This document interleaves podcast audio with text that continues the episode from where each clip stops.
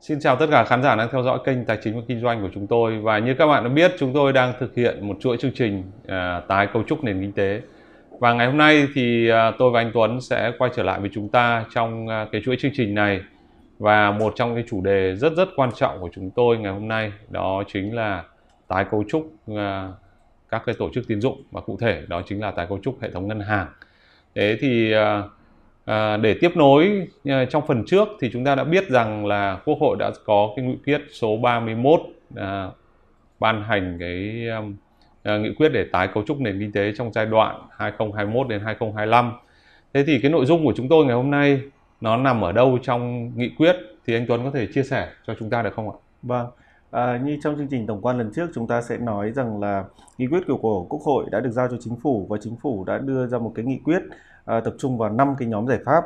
À, nhóm giải pháp à, đầu tiên thì chúng ta đã có đó là củng cố nền tảng vĩ mô. Trong đó thì có một rất là nhiều các cái cấu phần và cái phần về hệ thống tổ chức tín dụng à, anh Long vừa đề cập thì nó sẽ nằm ở ngay trong cái phần quan trọng nhất đó là củng cố nền tảng vĩ mô. À, cái số 2 đó là phát triển các loại thị trường thì chúng ta sẽ xem các phát triển thị trường tài chính cũng như là thị trường lao động, à, thị trường à, quyền sử dụng đất ở trong một cái phần 2, một phần à, tách biệt riêng. À, chúng ta còn ba cái nhóm giải pháp quan trọng nữa đó là phát triển doanh nghiệp, à, tăng cường à, liên kết vùng và cái số 5 đó chính là cái phát triển ngành, à, thúc đẩy công nghiệp hóa và đổi mới sáng tạo. Đó là năm cái nhóm giải pháp để thực hiện hoặc là cụ thể hóa hơn à, 30 chỉ tiêu của chính phủ trong cái nghị quyết của Quốc hội đã giao. Vâng. À, chúng ta sẽ xem như vậy thì nội dung của chúng tôi ngày hôm nay nó nằm trong nhóm đầu tiên đó là củng cố nền tảng vĩ mô. Vâng. Đúng không ạ? Bây giờ chúng tôi sẽ đi à, vào cái nhóm nền tảng vĩ mô. Thì uh, trong cái nhóm nền tảng vĩ mô này thì uh, nó cũng có bốn cái tập trung và mỗi tập trung ở đây thì trong từng cái nhóm một thì tôi cũng đã tách ra từng cái cấu phần rất là nhỏ và nếu anh Long để ý Uh, thì ở bên cạnh mỗi cái nhóm công việc ấy thì tôi sẽ để một cái thời hạn để hoàn thành. Tại vì trong một cái nhiệm kỳ 5 năm thì chúng ta cũng phải ưu tiên những cái việc nào làm trước, uh, quan trọng làm trước hoặc là những cái việc nào có thể kéo dài trong cả 5 năm. Thì ở đây thì anh Long có thể nhìn thấy phía bên tay phải uh, cơ cấu lại hệ thống các tổ chức tín dụng sẽ gồm ba cái công việc rất là quan trọng. Uh, đề án tái cơ cấu lại hệ thống các tổ chức tín dụng gắn với xử lý nợ xấu giai đoạn 2021 2025 uh, phải xong vào năm 2022 tức là năm vừa rồi. À, thứ hai là chúng ta sẽ có một cái dự án luật để xử lý nợ xấu. Cái việc này thì sẽ trong năm 2022 và 2023 và chúng ta sẽ có một cái nghị định về cơ chế thử nghiệm có kiểm soát hoạt động công nghệ tài chính à, tức là các cái um, à, công ty về fintech trong lĩnh vực ngân hàng. Thì uh, trong năm 2022 chúng ta phải hoàn thành. À, thì tôi nghĩ rằng là hôm nay chúng ta sẽ tập trung vào cái um, cái điểm số 1 tức là trong cái phần vĩ mô là quan trọng nhất. Thì Uh, củng cố nền tảng vĩ mô thì hệ thống ngân hàng cũng là quan trọng nhất số 1 anh Long. Vâng, uh, khi các bạn xem cái nội dung về uh, tái cấu trúc của các cái hệ thống ngân hàng này thì các bạn sẽ hiểu được tại vâng. sao nó lại đứng ngay cái vị trí số 1 vâng. của toàn bộ năm cái nhóm giải pháp và vâng. đứng ở chỗ vị trí số 1 của củng cố nền tảng vĩ mô. Thì trong củng cố nền tảng vĩ mô các bạn thấy ở đây sẽ có là cơ cấu lại hệ thống các tổ chức tín dụng này, vâng. cơ cấu lại đầu tư công này, cơ cấu lại ngân sách nhà nước và cơ cấu lại đơn vị sự nghiệp công lập thì uh, có lẽ rằng là với khán giả của kênh tài chính kinh doanh thì mọi người sẽ quan tâm đến hai nội dung anh Tuấn. Vâng. Nội dung thứ nhất đó là cơ cấu lại hệ thống các tổ chức tín dụng tức là vâng. ngân hàng. Thứ hai là cơ cấu lại đầu tư công. Vâng. Thì chúng tôi ngày hôm nay sẽ uh, thực hiện cái nội dung đầu tiên đó là tái cơ cấu lại hay là tái cấu trúc cái hệ thống ngân hàng vâng. hay là hệ thống các tổ chức tín dụng. Và chương trình tiếp theo chúng tôi có thể làm đó chính là tái à, cơ cấu lại đầu tư công hay là ừ. tái cấu trúc đầu tư công thế thì trước khi mà đi vào nội dung chính của ngày hôm nay đó là tái cấu trúc hệ thống ngân hàng và các tổ chức tín dụng thì xin mời các bạn theo dõi một số dữ liệu liên quan đến hệ thống à, các cái tổ chức tín dụng và ngân hàng của Việt Nam. Đã có một số ngân hàng công bố kết quả kinh doanh năm 2023 với những mục tiêu có phần thận trọng hơn, Giới phân tích cho rằng, ngành ngân hàng năm 2023 sẽ phải đối mặt với những trở ngại như niêm thu hẹp, lãi suất cao và nợ xấu. Theo thống kê từ báo cáo tài chính của 28 ngân hàng, tổng lợi nhuận sau thuế năm 2022 của các ngân hàng đạt 196.450 tỷ đồng, tăng 33,8% so với năm trước. Top 10 ngân hàng có lợi nhuận sau thuế cao nhất gồm Vietcombank, Techcombank, BIDV, MBBank, Vietinbank, VPBank, ACB, VIB, HDBank, SHB. Trong đó, Vietcombank tiếp tục là ngân hàng đứng vị trí đầu bảng với lợi nhuận sau thuế đạt 29.912 tỷ đồng, tăng gần 36% so với năm trước. Techcombank giữ vị trí thứ hai với lợi nhuận sau thuế đạt 20.436 tỷ đồng, tăng 11% so với năm 2021. Đứng ở vị trí tiếp theo là các ngân hàng Big Four là BIDV, MBBank và Vietinbank. Năm 2023, giới phân tích cho rằng ngành ngân hàng sẽ gặp nhiều trở ngại hơn do áp lực hy sinh lợi nhuận, niêm thu hẹp, chính sách tiền tệ bị thắt chặt, tăng trưởng tín dụng chậm lại và đối mặt với những lo ngại về chất lượng tài sản, trong đó về lợi nhuận. Các chuyên gia nhận định lợi nhuận của các ngân hàng sẽ khó duy trì ở tốc độ tăng trưởng cao như năm 2022. Tuy nhiên, vẫn sẽ có những yếu tố hỗ trợ như việc nới room tín dụng, lãi suất hạ nhiệt, thu nhập từ phí và việc tăng vốn từ các ngân hàng. Cụ thể, theo FinGroup, ngành ngân hàng sẽ phải đối mặt với những thách thức liên quan đến chất lượng tài sản, lãi suất cao và nhu cầu bức thiết phải tăng bộ đệm vốn cho các ngân hàng. Ngoài ra, môi trường lãi suất huy động tăng cao khiến chi phí vốn của các ngân hàng bị đội lên, trong khi đó, tỷ suất tài sản sinh lãi có thể tăng chậm hơn, cùng với việc cho vay có độ trễ tái định giá 3 đến 6 tháng, dẫn đến tỷ lệ thu nhập lãi thuần NIM có thể thu hẹp nhẹ trong 1 đến 2 quý tới. Tuy nhiên, ngành ngân hàng trong năm 2023 vẫn sẽ có một số điểm sáng như tỷ lệ bao phủ nợ xấu cao gấp đôi sau 10 năm và tăng trưởng thu nhập lãi được kỳ vọng sẽ cải thiện vào nửa cuối năm 2023. Bên cạnh đó, thu nhập từ phí và hoa hồng tiếp tục đóng góp tích cực cho lợi nhuận của ngân hàng, phần nào giảm sự phụ thuộc vào tín dụng cho ngân hàng. Năm 2023, các tổ chức tín dụng kỳ vọng tất cả các nhân tố khách quan sẽ có tác động tích cực hơn so với năm 2022. Trong đó, điều kiện kinh doanh và tài chính của khách hàng được dự kiến là nhân tố tác động tích cực và quan trọng nhất giúp cải thiện tình hình kinh doanh của tổ chức tín dụng.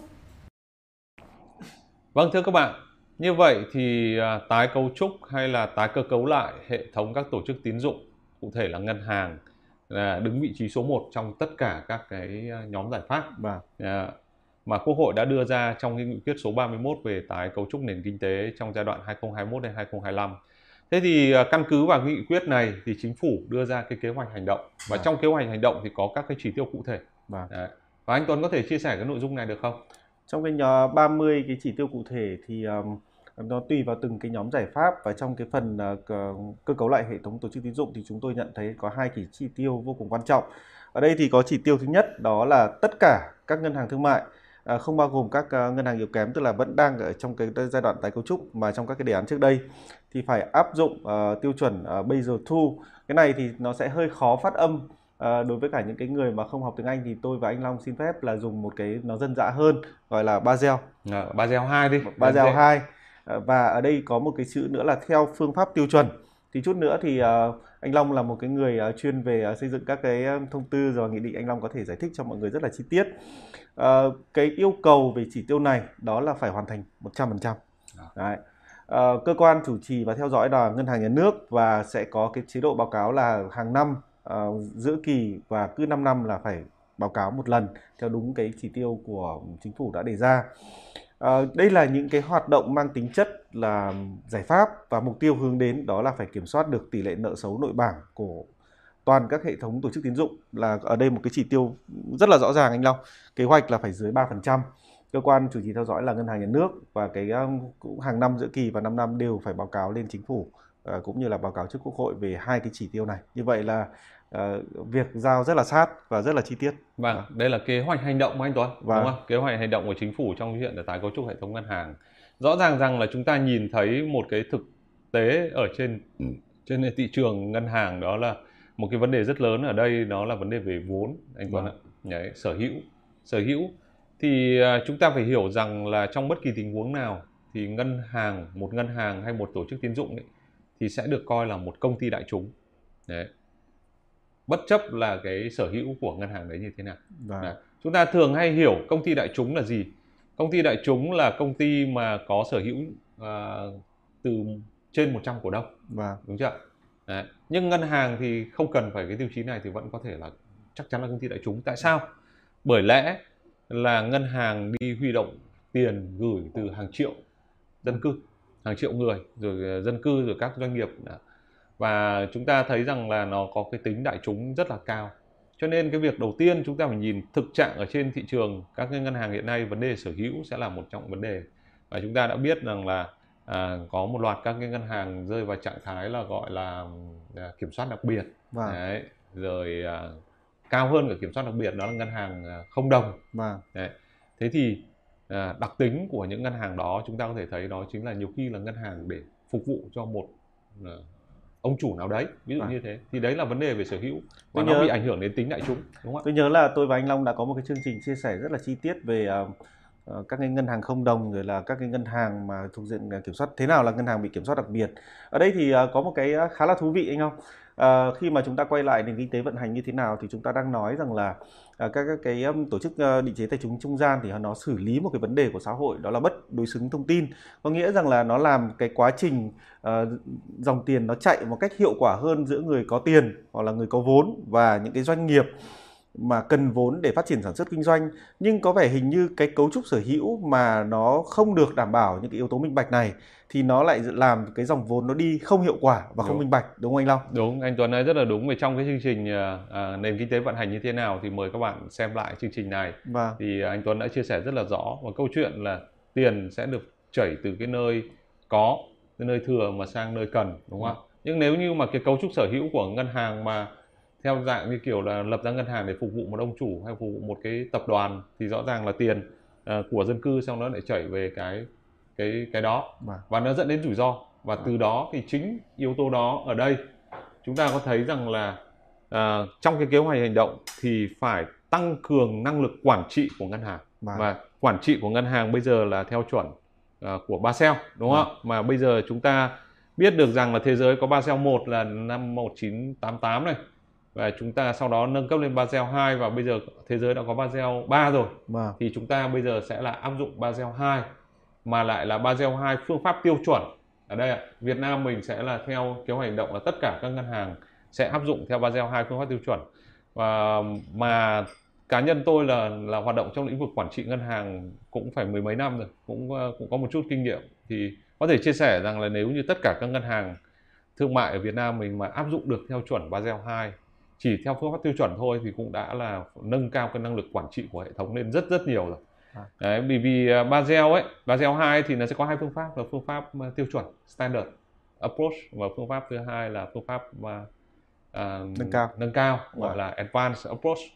Đấy, đấy là cái điểm mà chúng ta có thể thấy là hệ thống ngân hàng đặc biệt quan trọng đối với nền kinh tế và quản trị hệ thống ngân hàng thì nó sẽ giúp cho nền kinh tế là đảm bảo cái tiền chảy từ nơi thừa sang nơi thiếu nhưng mà phải chảy một cách gì minh bạch và hiệu quả đúng không anh Tuấn? Tức là chúng ta tái cấu trúc nền kinh tế thì cái mà chúng ta tập trung đầu tiên đó chính là chúng ta sẽ giả soát lại xem cái trái tim uh, nó đang có đập đúng nhịp không anh Long và anh ừ. Long sẽ, sẽ chia sẻ chúng ta chi tiết hơn là cụ thể làm sao để kiểm soát được cái việc này thông qua các cái tiêu chuẩn thì anh Long ờ, ở đây thì ờ, tôi nhìn thấy một cái nhà uh, mái rất là to xong rồi lại có ba cái cột để đỡ cái nhà thì cái này anh Long có thể giải thích thêm cho các bạn à, của kênh tài chính kinh doanh hiểu đây là những cái gì được không?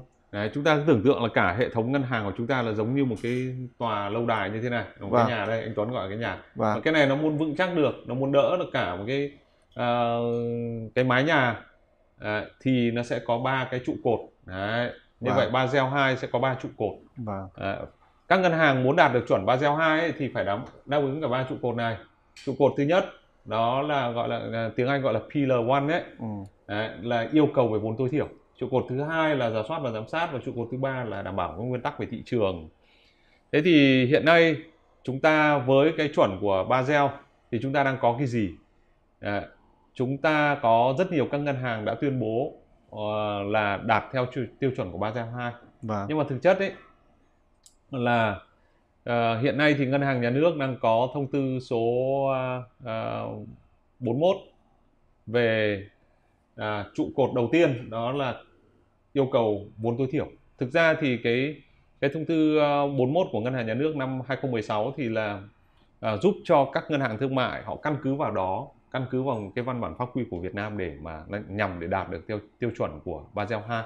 Nhưng cái thông tư 41 thì tập trung chủ yếu vào à, tập trung chủ yếu vào cái trụ cột thứ nhất đó là yêu cầu vốn tối thiểu các cái chỉ tiêu trong thông tư này nó gắn đến cái um, trụ cột thứ nhất này Đấy. Tôi hiểu rằng là ở đây thì à, để giải thích một cách đơn giản có nghĩa rằng là yêu cầu vốn tối thiểu có nghĩa rằng là để đảm bảo cái rủi ro của hoạt động ngân hàng khi mà tăng cái rủi ro lên thì anh phải có vốn để nếu cái rủi ro xảy ra anh có cái cơ sở để anh đảm bảo cái hoạt động của ngân hàng đúng không anh Long? Đúng rồi. Vâng. À, vào năm 2016 à, khi mà ngân hàng nhà nước ra cái thông tư này thì à, mà thị, thị trường thì nghĩ rằng là đấy đấy chính là Basel 2 ừ. nhưng mà không, không phải thì cái thông tư 41 nó quy định như thế này rất đơn giản thôi là à, chúng ta biết là Basel 1 thì vốn tối thiểu của ngân hàng sẽ là 7%. Vâng. Đấy.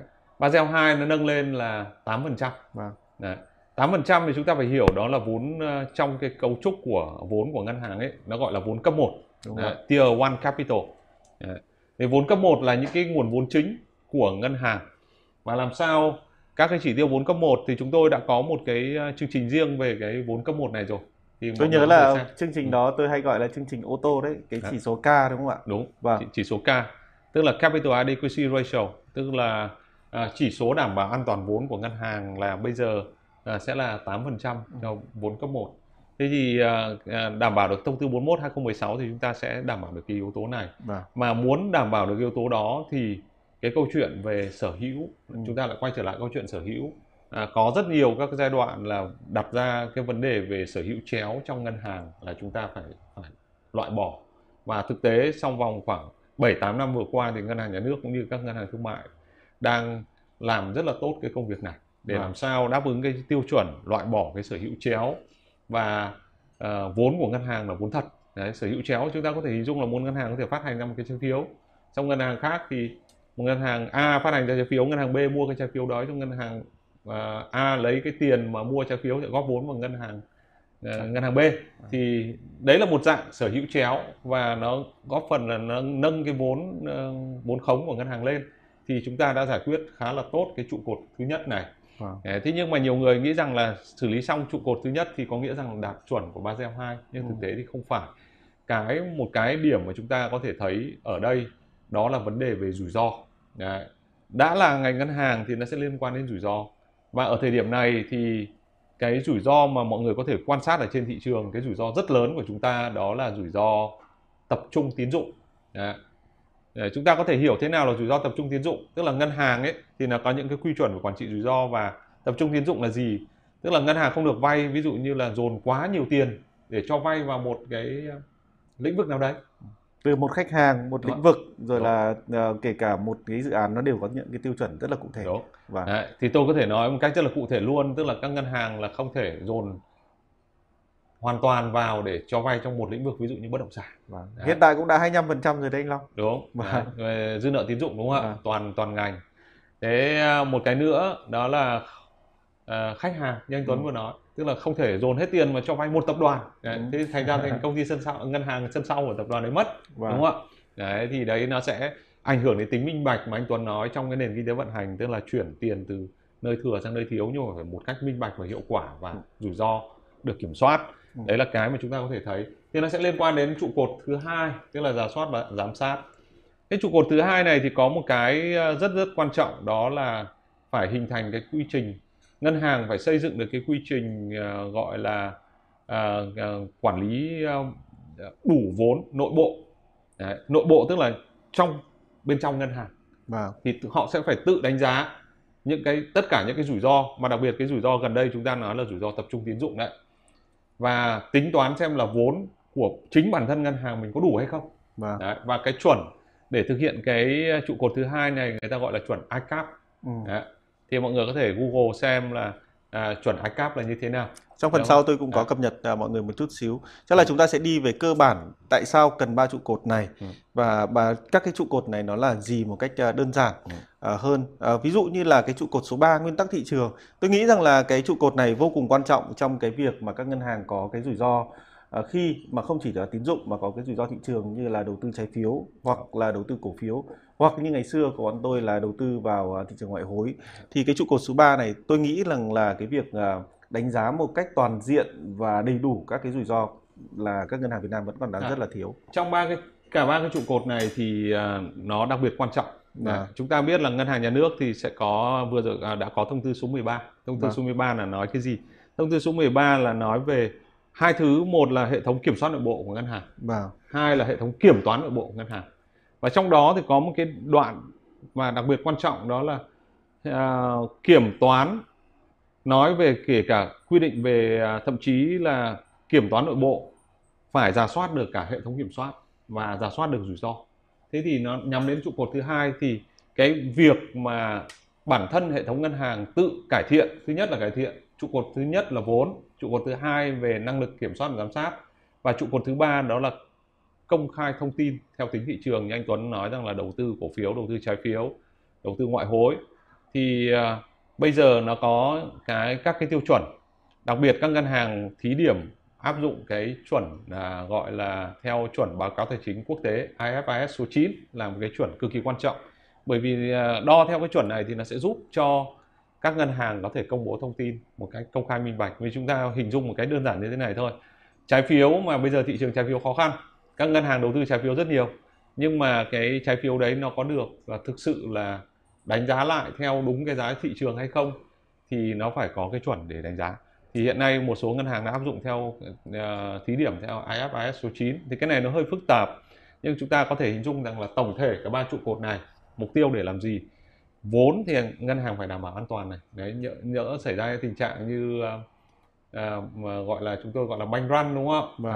đấy, người dân đến rút tiền hàng loạt thì phải có đủ đảm bảo à, nợ xấu phát sinh thì cái đủ vốn ấy nó phải đủ để có để mà trang trải nợ xấu đấy và cái hệ thống quản trị làm sao mà giả soát để kiểm soát tất cả những cái rủi ro và công bố cái thông tin đấy ra ngoài một cách công khai minh bạch vâng. đấy thì chúng ta hình dung tổng thể cái Basel 2 là như thế và đây là phương pháp tiêu chuẩn vâng. standard approach chứ chưa được là advanced advanced thì nó sẽ phải áp dụng các cái mô hình theo theo thị trường nhiều hơn nữa. Chắc là tôi chỉ bổ sung một chút xíu để mọi người dễ hình dung về cái nguyên tắc thị trường. Giả sử như là tôi làm một ngân hàng à, tôi đi mua một cái trái phiếu 20 năm mà hoặc là 10 năm đi à, với cái um, lúc đầu tôi mua thì nó là 6% nhưng mà do um, cái lãi suất uh, nó có vấn đề. Nên là hiện tại thì uh, nó chỉ còn có 2% thôi. À, thì về lý thuyết à, à, nó lên đến 8% thì về lý thuyết là tôi đã lỗ khoảng à, gần 20% ừ. nhưng vì là chưa được tính theo nguyên tắc thị trường nên là cứ mỗi năm tôi sẽ book một ít lỗ vào và nó ừ. sẽ không ảnh hưởng đến cái lợi nhuận của ngân hàng. Dạ. Đây là một cái điểm mà tôi nghĩ là vô cùng quan trọng khi mà chúng ta cần phải phân tích về ngành ngân hàng anh Long. Dạ. Vì việc mà theo ờ, cái ờ, chương trình hành động của chính phủ ấy thì rất là rõ ràng không chỉ theo cái nghị quyết số 31 của Quốc hội về tái cấu trúc nền kinh tế giai đoạn 2021-2025 đâu anh Tuấn. Vâng. Mà cái hệ thống mà uh, các ngân hàng thương mại phải áp dụng theo chuẩn của Basel 2 ấy, mà nó là cả một cái lộ trình chúng ta biết là thông tư 41 đã ra vào 2016 cơ. Đúng rồi. À, như vậy đến thời điểm này là 7 năm rồi. Thì uh, chúng ta có thể thấy ở đây chúng ta có cái lộ trình triển khai Basel 2 tại Việt Nam. Đấy. Và muốn triển khai cái này thì hệ thống công nghệ thông tin kèm theo này, mà. hệ thống uh, uh, kế toán tài chính kèm theo này, hệ thống uh, quản trị rủi ro kèm theo, rồi uh, rất nhiều thứ kèm theo Đấy, thì chúng ta nhìn vào cái lộ trình này chúng ta thấy là năm 2019 thì là có sẽ có 10 ngân hàng thương mại áp dụng chuẩn mực an toàn vốn theo phương pháp tiêu chuẩn trụ cột 1 và trụ cột 3. Vâng. Đấy. Hai hai cái bên ban nãy đấy. Đúng, vâng. trụ, an toàn vốn là nói đến trụ cột 1. Vâng.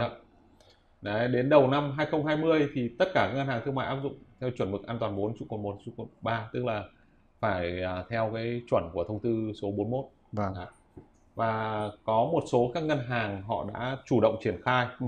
à, cái gọi là ICAP ở đây ICAP là viết tắt là ICAAP để cho để gọi là quy trình áp dụng quy trình đánh giá nội bộ về mức độ đủ vốn à. Đấy. tại sao lại có cái này vì nếu như mà ngân hàng thương mại mà dùng rất nhiều tiền của mình đi mua trái phiếu của một doanh nghiệp mà có liên quan. Tôi cứ nói đơn giản như vậy. Thì đương nhiên là cái doanh nghiệp đó có vấn đề thì nó sẽ phát sinh nợ xấu thì cái này nó sẽ đưa vào là xem là cái vốn còn có đủ để trang trải nợ xấu này không. Và nếu sau trang trải nợ xấu thì cái vốn nó còn đạt theo cái chuẩn của trụ cột một hay không? À. Đấy. và cái ICAP ờ, thì hiện nay đang có một số ngân hàng đã công bố rằng là đã đã đã áp dụng uh, cái quy trình uh, nội bộ đánh à, quy trình đánh giá nội bộ về mức độ đủ vốn này thành công. Đấy và đến năm 2023 là cái của chúng ta đây. Đấy. Một số ngân hàng thương mại áp dụng chuẩn mực an toàn vốn theo phương pháp và nâng cao cơ bản đấy, của uh, gọi là Basel 3 à. đấy, cái này lúc này là nâng đến đến Basel 3 nhưng mà thực sự trong giai đoạn này uh, áp dụng uh, các cái chuẩn mà nâng cao hơn Basel 2 ấy, đối với ngân hàng thương mại Việt Nam mình nó sẽ là một cái thách thức rất lớn bởi vì hiện nay năm 2023 chúng ta biết là các ngân hàng thương mại đang phải đối mặt với rất nhiều vấn đề đúng không ạ? Đấy, nhưng cái việc mà chúng ta hoàn thiện cái cái năng lực quản trị của ngân hàng nó đặc biệt quan trọng và nằm trong cái chương trình về tái cấu trúc uh, nền kinh tế và tái cấu trúc hệ thống ngân hàng của chúng ta. Vâng. Dạ. Ở đây thì uh, tôi cũng uh, có một số các cái cập nhật có thể là đến thời điểm này thì cái số liệu này nó cũng cần bổ sung thêm một số ngân hàng. À, tuy nhiên theo một cái lộ trình như vậy thì chúng ta cũng nhìn thấy rằng là các cái ngân hàng một số các ngân hàng Việt Nam đã có được áp dụng được cái um, uh, Basel 2 cũng như là cái nhóm thí điểm 10 ngân hàng. Ờ, ở đây thì cũng có số một uh, số các cái ngân hàng rất là cụ thể để chúng ta có thể tham khảo. Và các cái ngân hàng nước ngoài hoạt động tại thị trường Việt Nam cũng đã áp dụng theo cái tiêu chuẩn của Việt Nam. Ở đây thì để chúng ta tham khảo thế còn quan trọng nhất của tất cả những cái phương pháp này thì nó đều dẫn đến một cái là làm sao khi tình hình nợ xấu trong ngân hàng xảy ra thì cái hệ thống nó vẫn phải an toàn.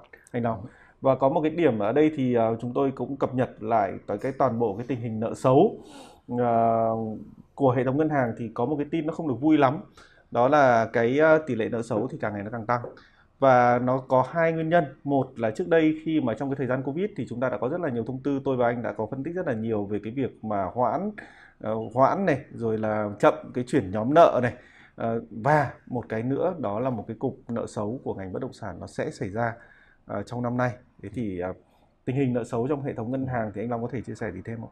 Nợ xấu trong hệ thống ngân hàng thì chúng ta biết là câu chuyện là thời hạn mà giãn chuyển nhóm nợ thì nó kết thúc vào 30 tháng 6 năm 2022 rồi anh Tuấn. Vâng. Đấy. Như vậy thì đã có một số ngân hàng họ trong năm vừa rồi trong cái chương trình cập nhật về hệ thống vâng. ngân hàng đấy họ đã chủ động để dự phòng vâng. đấy, và nâng cái tỷ lệ bao phủ nợ xấu lên. Vâng. Đấy. Nhưng mà có nhiều ngân hàng thì cái tỷ lệ bao phủ nợ xấu nó sụt giảm rất là mạnh đặc biệt ngân hàng liên quan đến trái phiếu doanh nghiệp Đấy, bởi vì họ sẽ đảm bảo công bố thông tin về à, lợi nhuận ra thị trường nhất là các ngân hàng niêm yết ừ. cho nên họ đã chủ động điều tiết cái cái cái các cái con số mà chúng ta nhìn thấy thế thì nó sẽ ảnh hưởng đến cái trụ cột 2 và trụ cột 3 của Basel 2 đúng không vâng. ạ à, thế nhưng à, à, chúng ta nhìn lại tổng thể thì đấy là vấn đề về quản trị vâng. đấy. hệ thống ngân hàng phải đảm bảo đó là ổn định thì chúng ta mới ổn định được vĩ mô vâng. đấy uh, hệ thống ngân hàng là sức sống của uh, nền kinh tế uh, như anh Tuấn vẫn dùng đó là cái trái tim nó bóp máu tức là máu chuyển từ nơi này nơi kia à. đúng không uh, tức là tiền chuyển uh, thế thì chúng ta nhìn như vậy thì chốt lại chúng ta nhìn về tổng thể nó sẽ có thứ nhất đó là về sở hữu đúng chưa? làm sao phải đảm bảo sở hữu và quản trị sở hữu như một công ty đại chúng và đã là như một công ty đại chúng thì phải quản trị một công ty đại chúng theo chuẩn quản trị. Đấy.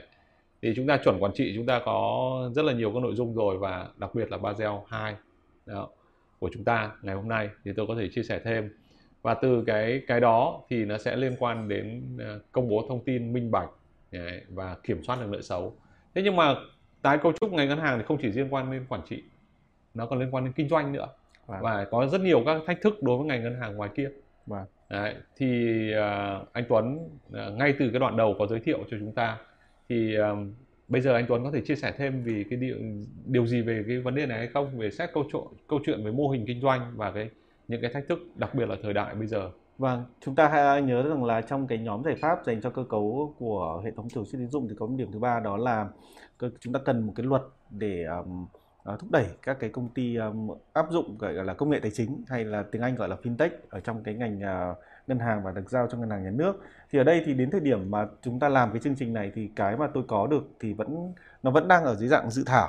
Thế còn ở đây là nghị quyết của chính phủ về việc thông qua cái đề nghị xây dựng cơ chế về thử nghiệm có kiểm soát hoạt động công nghệ tài chính fintech trong lĩnh vực ngân hàng. Thế anh Long sẽ thấy rằng là đặc biệt là trong cái giai đoạn Covid ý, thì cái việc số hóa uh, nó sẽ diễn ra ở góc độ uh, toàn xã hội nhưng mà đặc biệt trong ngành ngân hàng thì anh sẽ thấy rằng là một loạt các ngân hàng trong giai đoạn gần đây thì đã có những cái bước tiến rất là vượt trội trong cái việc mà số hóa ví dụ như là trước đây chúng ta sẽ không có tài khoản à, số đẹp ừ. hoặc là chúng ta sẽ có cái tài khoản theo cái, lần mỗi lần mà đi chuyển khoản ấy hỏi tên cái số tài khoản nó vô cùng phức tạp thì gần đây thì tôi nhìn thấy rằng là các ngân hàng đã có một cái bước tiến rất là lớn ở trong cái việc thay đổi mô hình kinh doanh của mình tập trung vào gọi bọn tôi gọi là thị trường mass tức là thị trường ờ, số đông và áp dụng công nghệ để có thể uh, thu hút uh, mở mới ừ. cũng như là uh, khai thác được cái thị trường này. Tại vì nếu như mà họ không làm nhanh thì chắc chắn là nó có một cái khoảng trống ở trên thị trường và các công ty fintech có thể gọi là tranh một cái miếng bánh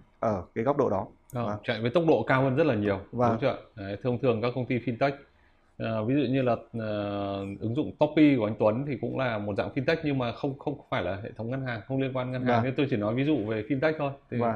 fintech của anh Tuấn là liên quan đến quản lý tài sản và đầu tư vâng. đấy chứ không phải ngân hàng nhưng rõ ràng trên thị trường hàng loạt các cái ứng dụng fintech đã ra đời để để nó nắm bắt cái cái xu hướng phát triển và nhu cầu của thị trường. Vâng. thì gần đây tôi cũng quan sát thấy đấy chính là một cái sự dịch chuyển lớn bởi vì ngay cả hệ thống ngân hàng ấy thì họ cũng tự phát triển. Để chúng ta phải hình dung là cái ứng dụng cái app của ngân hàng ấy nó không phải là fintech đâu ạ. Đúng rồi. Thế nhưng mà rõ ràng rằng là tôi hay dùng từ đấy, số hóa. à, cái cái app đấy nó bắt đầu là số hóa bắt đầu là, là nhảy vào lĩnh vực của fintech đang làm. Ví dụ như là thanh toán uh, các cái ngân hàng bây giờ dùng app để thanh toán qua mã QR vâng. gọi là QR code đấy QR code payment tức là thanh toán qua mã uh, QR rồi. Đấy, và trước đây nó chỉ là độc quyền của các một số fintech thôi thì bây giờ ngay cả ừ. các ứng dụng ngân hàng chúng ta có thể làm được việc đó. Thì đấy chính là cái sự thay đổi. Như vậy chốt lại về câu chuyện về vốn sở hữu chéo à, đến quản trị quản trị thì hướng đến rủi ro và đặc biệt. Trong giai đoạn này là rủi ro tập trung tín dụng là cần phải có một sự thay đổi triệt để. À, rồi à, đến công bố thông tin công khai minh bạch và kiểm soát các cái thông tin này wow. Vâng. và thay đổi cả mô hình kinh doanh hướng đến công nghệ nhiều hơn thì đấy là tổng quan về câu chuyện là tái cấu trúc hệ thống ngân hàng của chúng ta đúng không ạ anh Tuấn còn có chia sẻ gì thêm với mọi người? Thực ra thì um, tôi rất là muốn chia sẻ một cái điểm rất là nhỏ nữa thôi trong cái phần của anh Long đó là uh, thực ra thì cái này nó hơi hơi kỹ thuật một chút đó là khi mà nợ xấu ấy, thì chúng ta sẽ có là cái um, tôi và anh Long đã làm một cái chương trình về nợ xấu và các cái tỷ lệ bao phủ nợ xấu thì cái này thì ờ, chúng ta hãy tư duy một cách đơn giản là nếu trong nhà mà có một cái khoản mà có thể bị mất đi thì ngân hàng cũng phải trích lập một cái khoản tương ứng để có thể bù đắp uh, ít nhất là uh, cố gắng là là trên 100% ừ. là tốt nhất. Thế thì uh, cái tỷ lệ này ở Việt Nam đang không cao anh Long. À. Ví dụ như là hiện tại thì theo cơ cấu nhóm ngân hàng theo tỷ lệ bao phủ nợ xấu thì chỉ có 34% các ngân hàng mà tỷ lệ bao phủ nợ xấu trên 100%. Ừ. Và cái nhóm mà còn lại 48% thì uh, nó ở uh, từ 50% cho đến 100% và cái nhóm mà trích lập mà bao phủ nợ xấu ấy uh, chưa chưa chưa nói đến trích lập dự phòng uh, thì nó chỉ có 17%. Như ừ. vậy rằng là nếu cái rủi ro nợ xấu là một cái theo quan sát của tôi là một cái vấn đề lớn của hệ thống ngân hàng trong 2023 thì có vẻ như là hệ thống của chúng ta thì cái mức độ của phòng vệ nó cũng uh, chưa được toàn diện. Nếu mà xét về tổng thể. Xét về tổng thể. Vâng. Có một số ngân hàng thì làm tốt. Vâng. Và ngay cả câu chuyện nợ xấu là gì thì tôi có thấy một cái comment ngay về trên kênh tài chính kinh doanh này ở đây bạn ấy comment là không có nợ xấu nợ tốt gì hết vay không trả vậy thôi À. thế thì bạn không hình dung là vay không trả tức là nợ xấu à. được không ạ chẳng qua là nó là cái thuật ngữ dành riêng của hệ thống ngân hàng thôi nợ xấu với nợ gọi là không cái, cái xấu. comment của anh Long à, làm ừ. tôi à, hơi giật ừ. mình đấy ừ. tại vì như vậy là cái hiểu biết về tài chính của các bạn hoặc là như anh Long hay nói cái FQ ấy ừ. là rất có vấn đề tại vì chúng ta đều hiểu rằng là khi mà chúng ta vay ngân hàng ấy ừ. mà chúng ta không trả nợ ấy thì chúng ta toàn bộ cái thông tin của chúng ta đã lên một cái bọn tôi trong nghề gọi là CIC tức là ờ, cái toàn bộ cái thông tin về nợ xấu của chúng ta nó đã được lưu giữ ở đó và chúng ta phải có nghĩa vụ thanh toán cái khoản nợ đó còn nếu không chúng ta sẽ không có khả năng vay một khoản nợ mới ừ. và nó sẽ ảnh hưởng đến toàn bộ cái lịch sử tín dụng của chúng ta ừ. và như vậy thì ờ, chỉ cần ờ, không trả là được như bạn ấy thì lần sau chắc chắn bạn ấy sẽ không thể vay mua nhà không thể vay mua ô tô hoặc là bất cứ những cái hoạt động tín dụng nào trên hệ thống ngân hàng đó hoặc thậm chí là nếu như bạn muốn đi nước ngoài bạn không thể đi đi được và có thể cái cái này nó thuộc yeah. về cái mà như anh Long hay chia sẻ uh, gọi là FQ đó, FQ tức là kiến thức về tài chính về chúng ta có các bạn ờ, trẻ bây giờ ấy ừ. hay còn gọi là thế hệ Gen Z ấy thì các bạn hay nói rằng là muốn phát triển được thì có IQ này, và có EQ này đúng không ừ. ạ? Trí thông minh này, trí thông minh trí tuệ về cảm xúc và bây giờ có thêm là FQ nữa tức là vâng. trí tuệ về tài chính nữa Đấy, để làm sao mà phát triển được uh, cái sự nghiệp và phát triển bản thân của chính con người chúng ta vâng. Đấy, và cảm ơn anh Tuấn anh Tuấn đã chia sẻ uh, cho chúng ta cả một cái sơ đồ như thế này. Thì chúng tôi uh, sau cái phần uh, về tái cấu trúc các tổ chức tín dụng và nằm trong phần cơ cấu lại uh, củng cố nền tảng vĩ mô này thì chúng tôi sẽ làm tiếp các cái chương trình tiếp theo. Vâng. Đấy, có thể sẽ là cơ cấu lại đầu tư công. Và đặc biệt năm nay thì đầu tư công sẽ là động lực của nền kinh tế và chúng ta cũng sẽ nhìn là cứ không phải nói đến là chi tiêu đầu tư công nhiều thì là kinh tế sẽ phát triển. Chúng ta phải hình dung là tại sao à, quốc hội lại đưa cái nội dung thứ hai ở trong cái danh sách này đó chính là uh, tái cấu trúc đầu tư công. Thì à. chúng ta cũng sẽ có một chương trình tiếp theo như thế trong cái chuỗi chương trình về tái cấu trúc nền kinh tế của chúng tôi. Và chúng tôi hy vọng rằng là trong chương trình này trong chuỗi của chúng ờ, tôi thì chúng tôi sẽ có những cái góc nhìn và các cái đóng góp à, mang tính đóng góp và xây dựng. Thì chúng tôi cũng rất mong các bạn à, những khán giả của kênh tài chính kinh doanh cũng như vậy. À, chúng ta thì có tôi biết là khán giả kênh tài chính kinh doanh thì chúng ta có rất là đa dạng các uh, thành phần những uh, khán giả khác nhau. Ừ. thì mỗi người sẽ có vị trí riêng và mọi người sẽ có những cái chia sẻ và đóng góp. Thế thì theo các bạn là vấn đề lớn nhất của hệ thống ngân hàng bây giờ là gì? Và cần phải có một cái sự gọi là tái cấu trúc lớn triệt để. À, thì các bạn vui lòng để lại comment ở trong clip này của chúng tôi và rất là cảm ơn các bạn đã ủng hộ chúng tôi trong suốt thời gian vừa qua À, tôi xin thêm ờ, một ờ, ngoài trả lời câu hỏi của anh Long thì ờ, đầu tư công tôi nghĩ rằng là một cái chủ đề rất là hay.